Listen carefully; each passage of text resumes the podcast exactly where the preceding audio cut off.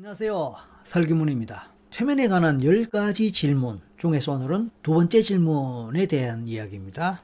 두 번째는 최면 치료란 무엇인가? 어, 궁금하시죠? 최면 치료란 내담자나 환자를 최면 상태로 유도하여 무의식적인 기억을 떠올리게 하고 그 속에 잠재되어 있던 심리적, 신체적 장애나 병의 원인을 찾아내 제거하거나 그 기억의 내용을 변화시킴으로써 정상의 개선을 꾀하는 치료의 한 방법이다. 그러니까 이제 최면 치료라고 했을 때 이것은 치료 용어가 될 수도 있고요. 최면이 유럽에서 처음 시작됐을 때 치료적 차원에서 일단 시작이 됐거든요. 그러다 보니까 최면 치료란 말이 가장 흔하고 널리 사용되는 용어인데 그러니까 치료 상황이니까 환자가 대상이 되겠죠. 그러나 반드시 환자가 아니라도 최면 치료의 원리나 기법은 적용될 수 있기 때문에 그럴 때는 내담자라는 말을 씁니다. 사실은 내담자란 말은 상담을 진행하는 상담자에 대응하는 단어나 용어라고 볼 수 있습니다. 그 심리학이나 상담하는 이쪽 분야에서는 내담자란 말을 많이 쓰지만 일반 사람들은 내담자란 말이 좀 생소할 것입니다만은 이번 기회에 익혀 놓으시면 좋겠습니다. 영어에서는 client라는 겁니다. Client. Client는 고객, 손님 뭐 이런 뜻으로도 쓰이고요. 변호사 업무 이쪽에서 client라는 말을 쓸 때는 의뢰인이라는 말로 번역됩니다. 예, 그렇게 참고해 주시고요. 그 다음 계속 갑니다.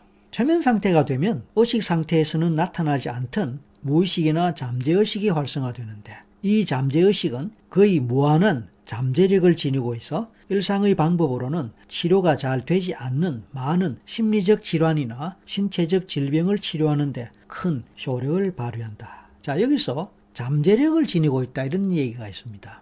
제가 뭐 다른 영상에서도 그렇고 또 기회 있을 때 설명을 하긴 합니다만은 무의식하고 잠재의식하고 같은 거예요? 다른 거예요? 이게 어떤 관계가 있나요? 어떤 차이가 있나요? 뭐 이런 질문 많이 받습니다. 근데 이제 결론적으로 저는 이 두 개가 용어의 차이지 같은 뜻으로 보시면 됩니다. 다만 무의식이라고 했을 때는 의식이 없어진다라는 뜻으로 이해가 되기 때문에 최면에서 무의식이 나온다 할 때 마치 최면 상태가 되면은 무의식 상태가 되어서 의식 자체가 없어지는 것으로 그렇게 오해하는 경향이 많아요. 그래서 무의식이란 용어가 조금은 어색할 때가 있습니다. 그래서 오히려 잠재의식이란 말을 또 즐겨 쓰는데 잠재의식이라고 하면은요, 잠재 능력이 저장되어 있는 그런 의식, 무의식. 그래서 잠재의식이다. 이렇게 이해하기가 좋습니다. 그러니까 잠재 능력 이러니까 좀 뭔가 있어 보이지 않습니까? 지금은 억압되어 있고, 지금은 숨겨져 있지만, 찾아내고 개발 잘 하면은 크게 될 수 있는 그런 능력. 굉장히 긍정적이고 미래지향적인 그런 개념이자 용어입니다. 그래서 특히 자기 개발 분야에서는 잠재의식이라는 용어를 굉장히 많이 씁니다. 물론 최면에서도 이 말을 쓰지만요. 근데 어쨌든 내용은 같은 거예요.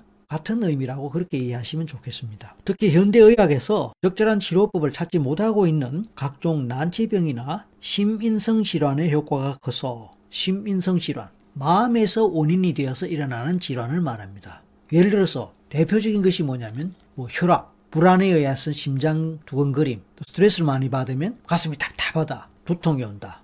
이거 다 증상 자체는 신체적으로 나타나는 것이지만 스트레스를 포함하는 마음 때문에 생기는 질환이기 때문에 또는 증상이기 때문에 이런 것을 심인성 질환이라고 그럽니다. 현대병의 대표적인 것이 암인데 암 또한 시민성적 요소가 굉장히 많거든요.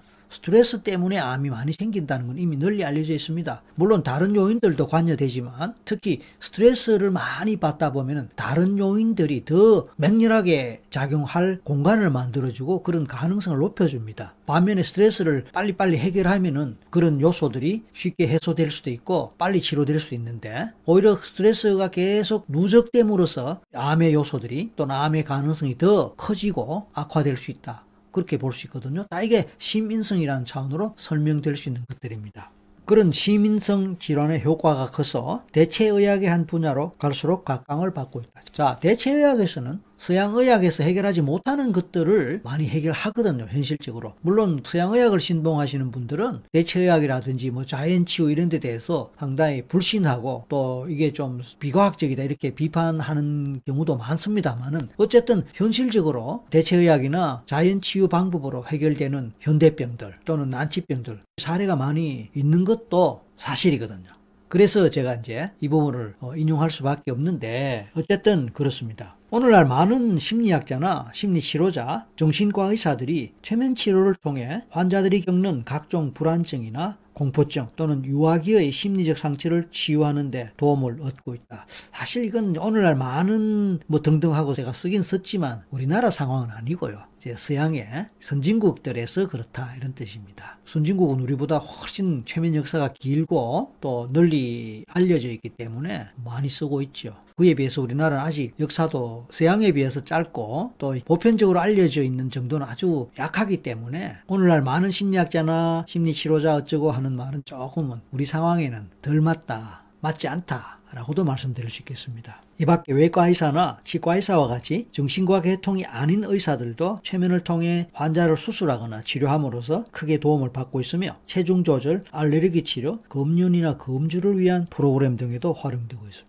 자, 그럼 이것도 마찬가지입니다. 국내에서도 마취하지 않고 그러니까 최면을 걸고 최면 마취를 해서 수술을 하는 그런 사례가 있긴 합니다. 뭐 예전에 저도 TV에서 뭐 몇 번 본 적이 있는데요. 가능합니다. 그런데 이제 선진국 미국을 비롯한 이런 서양에서는 어, 이것이 우리나라보다 훨씬 많지요. 그래서 난치병이나 불치병 같은 암 치료 같은 이런 치료에 최면이 활용된다. 뭐 그런 이야기입니다. 그다음 치과 치료 이 부분도 마찬가지입니다. 최면하지 않고 마취시켜서 발치를 한다 든지 이런 경우도 사용되는 건 맞고요. 그 다음에 분만.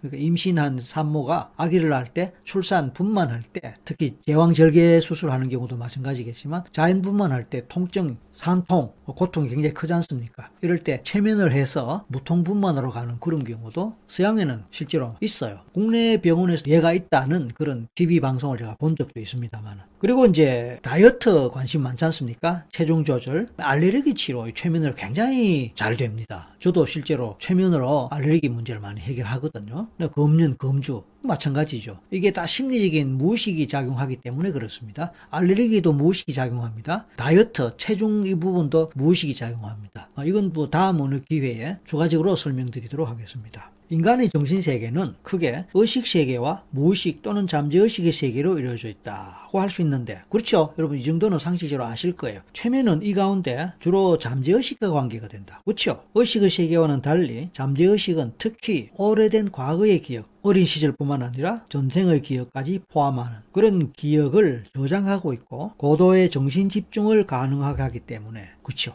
정신 집중을 가능하게 합니다. 직관력, 투시력, 창의력은 물론 영적인 능력까지 포함하는 무한한 잠재 능력을 지니고 있다. 자, 여기서 투시력 뭡니까? 투시력. 직관력은 또 뭡니까? 창의력. 창의력은 다 아시잖아요. 직관력도 다 아시고. 근데 투시력은 뭡니까?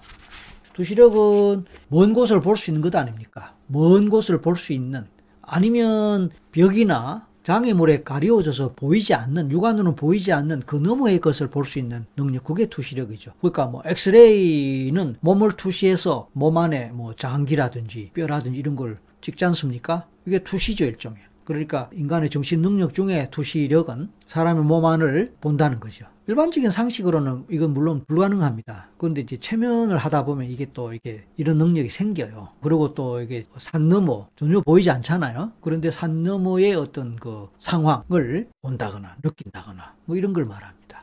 이게 결국은 우리가 흔히 말하는 과학이라고 알고 있는 그런 차원에서 이건 불가능한 거죠. 왜냐하면 검증되기가 어렵고 검증이 잘 되지가 않으니까요. 그런데 이런 능력은 바로 이제 영적인 능력이다. 우리가 흔히 말하는 오감 그 범위를 넘어서는 육감이라고 말하지 않습니까? 오감, 보고 듣고 만지고 맛보고 냄새 맡는 오감이죠. 그걸 하지 않아도 알 수 있는 능력. 그게 여섯 번째 감각.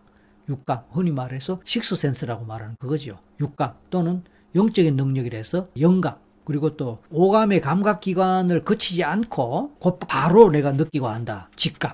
오감의 감각기관을 거친다면 보고 알고 듣고 알고 만지고 알고 이건 뭡니까? 이거는 간접적으로 감각기관이라는 통로를 거쳐서라는 의미에서 간접적이다라고 볼 수 있어. 그래서 그를 그런 용어는 안 씁니다만은 간감이라고 볼 수 있어요. 간감. 그런데 맹인이 보지 않고 알잖아요. 청각장애자가 듣지 않고도 알거나 느낀단 말이에요. 뭡니까 그거는? 이런 감각기관을 통하지 않고 직접 직거래한다. 그런 의미에서 직감이 됩니다. 그래서 명상 수련을 오래 하거나 도를 닦는 도인들, 참선 뭐 오래 수행하거나 기공 수련 오래 하는 예를 들어서 이런 정신 수련의 경력이 쌓이고 그런 경험을 많이 가진 분들은 그런 능력을 발휘하는 경우가 있단 말입니다. 중국 영화 보면 그런 거 많잖아요. 그 무예를 익히고 무사들 또 종교의 깊이가 있는 이런 분들 보면은 영적 능력이 있거든요. 이런 게 사실은 우리의 잠재 능력 속에 포함되어 있다라는 겁니다. 그 최면은 바로 그런 능력을 개발시켜주고 또 그런 능력을 발휘하게 한다. 이렇게 볼 수 있는 겁니다. 그러다 보니까 그런 능력에 의해서 현실적으로 불가능하게 보이는 어떤 치료라든지 어떤 뭐 수행 능력, 그러니까 운동 능력, 스포츠 선수가 어떤 극한 상황에서 성적을 내는 경우 있잖아요. 또 학생도 마찬가지입니다. 극한 상황에서 맨날 며칠 밤을 새우고 공부를 한다든지 이런 경우 우리 흔히 예를 들 수 있습니다. 이게 바로 어떤 의미에서 초능력이라고 말하지만 이 초능력이 우리 잠재 능력 속에 이미 포함되어 있고 또 그 잠재 능력은 잠재 의식에 포함되어 있다. 이렇게 볼 수 있는 겁니다. 겁니다. 그러니까 이런 능력을 최면에서 발휘할 수 있고 또 그런 능력을 최면에서 개발할 수 있으니까 오 최면은 그 적용 범위가 거의 무제한이라고 해도 과언이 아니다 이렇게 볼 수 있습니다. 따라서 앞에서 언급한 각종 증상의 치료는 물론 청소년 교육, 범죄 수사, 예술품 창작, 심지어는 미래를 예언하는 일에까지 활용이 가능하다. 오, 대단하지 않습니까? 최면에 대한 10가지 질문 중에 오늘 두 번째 최면 치료란 무엇인가에 대해서 말씀드렸습니다. 감사합니다.